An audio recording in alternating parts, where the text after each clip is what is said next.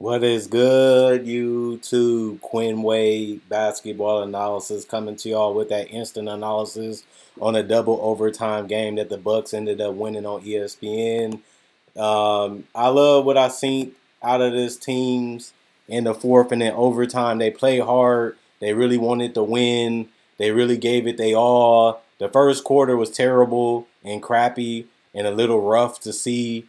13 to 12 Milwaukee. Both teams couldn't score. They couldn't even make a layup, even if it was wide open. But the game opened up and it became a lot better. 26 to 26 in the second quarter. The Bucks took charge 24 to 21 in the third quarter. The Raptors made things interesting 38 to 34 in the fourth quarter. You got to give credit to Gary Trent for making a big shot. You got to give credit to the Raptors for not quitting, for not giving up, giving themselves a chance to win the game, and that forced overtime where the Bucks was able to win seven to four, and they won the game 104-101. This was a thriller. This was a heartbreaking game for the Raptors. They need every win that they can get. And unfortunately, they just couldn't get this one home. They came close. They had the crowd on their side. They had momentum on their side. But the Bucks defense was excellent. And I feel like that's something that they just ended up falling short. They just couldn't score enough baskets. And that's usually how they lose anyway. And it was their Achilles heel tonight. The Raptors fall to 16 and 22. They're 11 and 9 at home, which is above 500 still. And the Milwaukee Bucks, they improved to 25 and 13. They are now 500 away from Fiserv Forum. They're 9 and 9. Giannis had another triple double game, 30 points plus 20 and plus minus, four personal fouls. He did have a huge amount of turnovers, 12 tonight, almost a quadruple double when you think about it in a goofy way. One block, 10 assists, 21 rebounds. 15 to 21 from the free throw line. He got there at will whenever he wanted to get to the basket, whenever he wanted to get to the free throw line. He was able to do that consistently tonight. 1 to 3 from the three point line for him and 7 to 18 from the field. Brook Lopez really rebounded well. He usually doesn't. He he was he was a man on the glass tonight. Toronto is a smaller team, so you can do that. And I feel like the Bucks utilized their size tonight, and that was one of their biggest advantage. And I feel like they took advantage of it. Nine points for Brook Lopez, plus 17 to plus minus. Five personal fouls, two turnovers, two blocks, two assists, 19 rebounds, which is huge for Brook Lopez. He usually don't get that many. 0 1 from the free throw line, 1 of 3 from 3, just like Giannis, 4 of 11 from the field. Jevon Carter had another game where he was scoreless, but he played good defense. Negative 10 and plus minus, 4 personal fouls, 1 turnover, 3 assists, 2 rebounds. 0 of 3 from the three point line, 0 of 5 from the field. Pat Connaughton, 15 points, plus 6 and plus minus, 1 assist, 6 rebounds. 5 of 11 from the three point line, 5 of 12 from the field. Grayson Allen had a terrible game the last game, but had a great bounce back game this game. 16 points, plus 8 and plus minus, 2 personal foul, 1 turnover, 1 steal, 5 assists, 4 rebounds, 6 of 8 from the free throw line, 2 of 5 from the three point line, four nine from the field. Sumu, zero points, negative four and plus minus, one assist, two rebounds. He also was 0 3 from 0 1 from the three point line. Bobby Portis, another double double for him. So it was three guys on the Bucks that got double doubles, and Bobby Portis continued to be a machine when it comes to rebounding the basketball and scoring efficiently. 14 points, negative 15 and plus minus, two personal fouls, four turnovers, one block, one steal, 12 rebounds. 0 4 from the three point line, 7 to 16 from the field. The Thanasis actually played tonight, but he didn't really do anything. Negative 6 and plus minus. He missed his only attempt.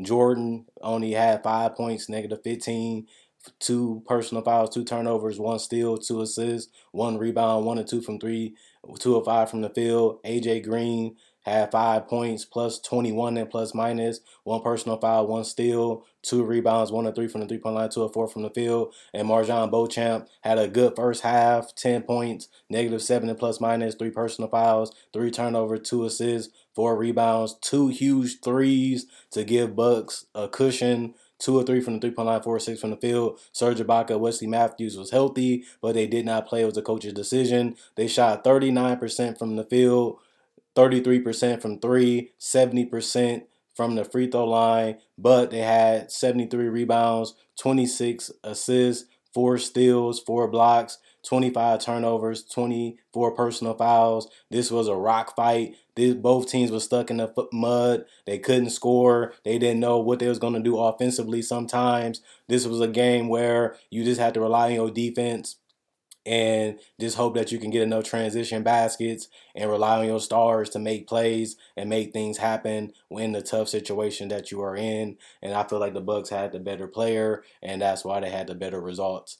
11 points for Pascal Siakam, plus a one and plus minus, five personal fouls, three turnover, one block, four assists, eight rebounds, three or four from the free throw line, or two from three, four 18 from the field. Didn't have a great game or a good game. Had really a bad game tonight. 14 points for Anunoby, negative five and plus minus, two personal fouls, one turnover, four steals, nine rebounds, two of eight from the three point line, six of 18 from the field. Scottie Barnes hit a big mid range jumper, but it wasn't enough to get them over the hump. 19 points, negative one and plus minus, five personal fouls, one turnover, one block, three assists, four rebounds, one to three from the free throw line, 0 4 from the three point line, 9 to 19 from the field. Fred Van VanVleet was the heart and soul of this team. He was pushing, he was trying to find guys, he was looking to get guys involved, and he did the best he could. 28 points, plus six and plus minus, four personal fouls, one turnover, three steals, 12 assists, so 20 and 10 for him, 8 to 8 from the free throw line, 4 of 14 from the three point line, 8 of 23 from the field. Gary Trent Jr., 22 points, plus one and plus minus, two personal fouls, two steals, three assists, five rebounds, three or three from the free throw line. He was three or 12 from three, but he made the one that mattered most because it gave them an opportunity to still win the game. 8 of 23 from the field. Um, Chris Boucher, five points, negative 11 and plus minus, three personal fouls, two blocks, one steal, six rebounds, one or two from the free throw line, or three from the three point line, two of eight from the field. Harmon Hernangomez, zero points, but he was plus five and plus minus, had one rebound, zeros across the board.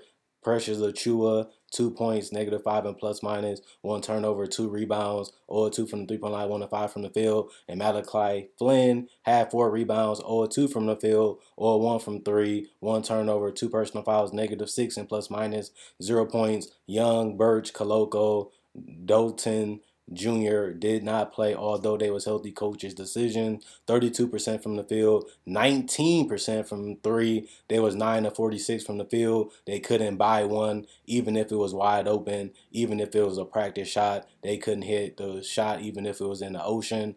80% from the free throw line was their bread and butter. 47 rebounds, 22 assists, 10 steals, 4 blocks, 8 turnovers, and 23 personal fouls.